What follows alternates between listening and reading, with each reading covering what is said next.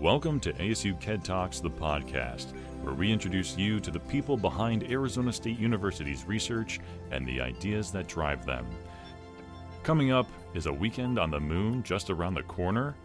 Jim Bell from ASU's School of Earth and Space Exploration makes the case for why deep space is the new economic frontier and what that will mean for humanity. Now, to the moon with Jim Bell. Hello, hello, hello. Uh, I'm Jim Bell. I'm a professor in the School of Earth and Space Exploration, and I'm also the director of the New Space Initiative here at ASU. I want to tell you all a story. I want to tell you a story about a brand new high tech industry that's being led by rich and famous entrepreneurs who are building and testing amazing new machines that can transport people and cargo far away and rapidly and affordably. And that industry is at the frontier of technology and engineering. It's pushing those frontiers to their limits, making inventions and innovations that can change the world as we know it. Now, what if I were to tell you that this story happened in 1925 and that this new industry was based on this strange concept called commercial aviation, and that the luxury world of flyboys and fly girls and the super rich would soon become part of the everyday 21st century world. To the point where today we regard air travel as relatively routine. Well, it all started with something called the Airmail Act of 1925, when the US government started giving these juicy contracts to startup companies like American and United to deliver the mail. And they used those contracts to increase their safety levels, to increase their efficiency, to lower costs. And that led to the airline industry of today. Well, this is actually a model for something similar that's happening right now, but in the space business.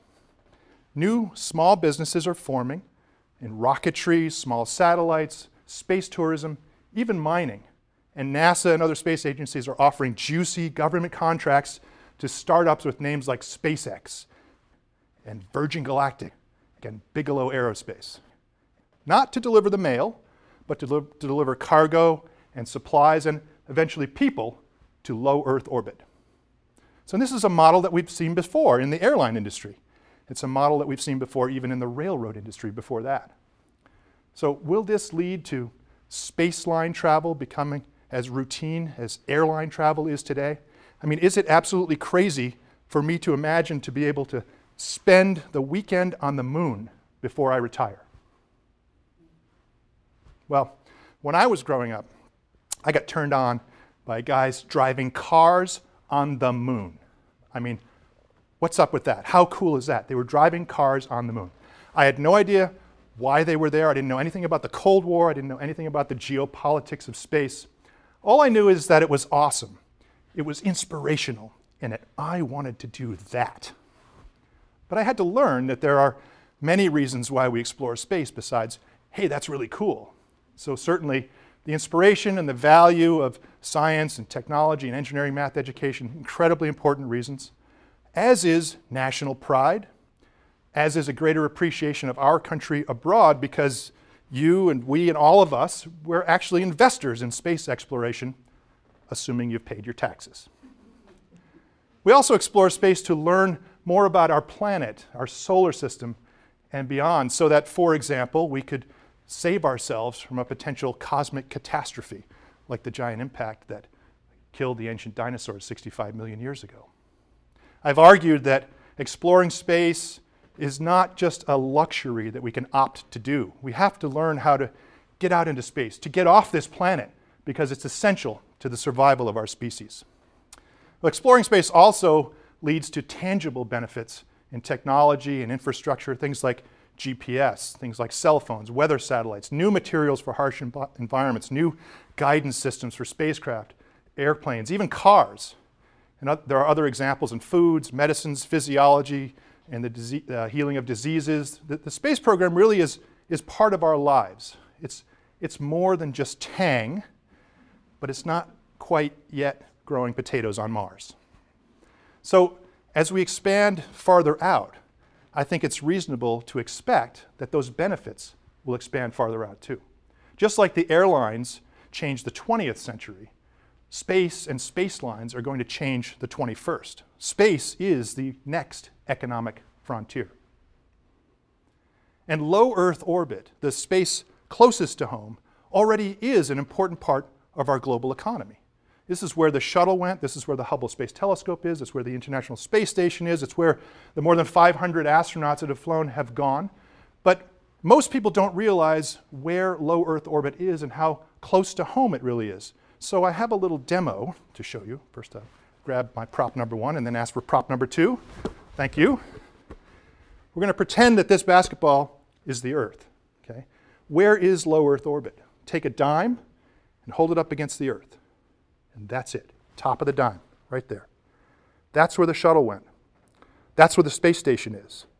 That's where the Hubble Space Telescope is, just at the top of that dime. Let me give my prop back. Thank you. NASA has been criticized for canceling the space shuttle because it was the nation's only way to get humans into space. Now, I was a huge fan of the space shuttle. I watched it launch, I watched it land. I was, you know, incredibly proud of what they were achieving and realizing, of course, the risks that they were taking.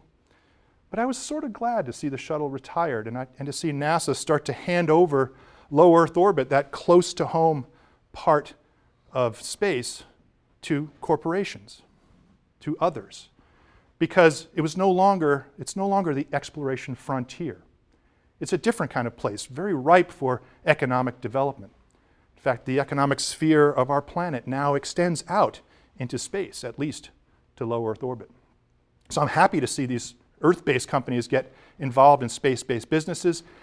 I want NASA to be pushing the frontiers, to go off to new distant destinations like the moon, which on that scale would be across the room, or Mars, which would be down the street. Those deep space destinations are where new opportunities await, new discoveries, new technologies, new industries that will push our economic sphere even deeper into space. We should expect disruptive new technologies like the transistor and the internet that came before that will change our world and our species. And we've actually begun to explore those deep space destinations already with robots, with flyby probes and orbiters and landers and rovers with names like Viking and Voyager and Cassini and Curiosity. And our first looks at those worlds around us are using these robots doing the things that the robots can do, like determining the size of something or its mass or its topography or the basics of its geology and chemistry looking at planets and moons and asteroids and comets. And here at ASU, we've been a really important part of that robotic exploration since it began in the 1960s. Faculty, staff, students working on designing, testing, building, operating dozens of space missions in the past, and that continues today. Right now on campus, the Lunar Reconnaissance Orbiter team is taking pictures of the moon at high resolution. The Opportunity and Curiosity rover teams are analyzing data coming back from Mars every day. The Cassini mission exploring Saturn, the Dawn mission exploring the asteroid Ceres. We're building instruments and entire small spacecraft on campus for the future exploration of low Earth orbit, the moon, and beyond. It's a really incredible time, an incredible era of space exploration, and the textbooks are literally being rewritten as we speak. But it's important to ask do we have to send people out into space? Can we do it with robots? I don't think we can. I think that the things we can do with robots, we should do with robots. But there's a whole other realm of things, more complex work like the forensic work of field geology, or the large scale com- complex work of setting up drill rigs, or the fine scale work of detailed sampling and analysis. Those are the kinds of skills that require the human brain, human intuition, and human experience. I think when people go back into space, back to the moon, to asteroids, to Mars, and beyond, and they will. It will be with robots as our assistants and tools instead of just the robots. Now, at ASU, we're starting to use our robotic expertise to team with companies out there to explore. I'm the director of something called the Space Technology and Science or New Space Initiative, and we connect faculty and staff and students with commercial space companies up and down the supply chain. We've got expertise in science, engineering, robotics, instrumentation, laboratory work, operations, and those companies want to be bringing products and services to the market in low Earth orbit and beyond. We can do this to advance our science and engineering and technical objectives while working with these companies. So, for example, some of my colleagues at ASU are experts in asteroids and meteorites. So we've partnered with a small company called Planetary Resources that's actually an asteroid mining company. Right now they're prospecting, and so we're helping them to test their prospecting instruments that are looking for natural resources that could occur on asteroids. And probably the most economically important commodity resource out there is water, as ice or water bearing minerals on these asteroids. Of course, we can use it for drinking, we can use it for radiation shielding, we can separate the hydrogen and oxygen, use it for rocket fuel, breathable air. Water is really going to be more valuable than gold in space in the future. And at ASU, we've got astronomers and planetary scientists who know how to look for it and who know how to find it. And so when these companies that we partner with begin their prospecting work in the coming decades, they'll be doing what they need to do to look for those resources, and we'll be doing science as well. It's kind of a great win win partnership, and it's kind of representative of what we're trying to do at ASU New Space, kind of integrating the academic and the commercial space sectors. So, what can you do to help move this new space revolution forward? Three things. First of all, you can know that you are already investors in the future of space exploration. If you think it's been a great investment, contact your member of Congress and let them know. That is, advocate for steady funding of NASA and other space related industries and government agencies.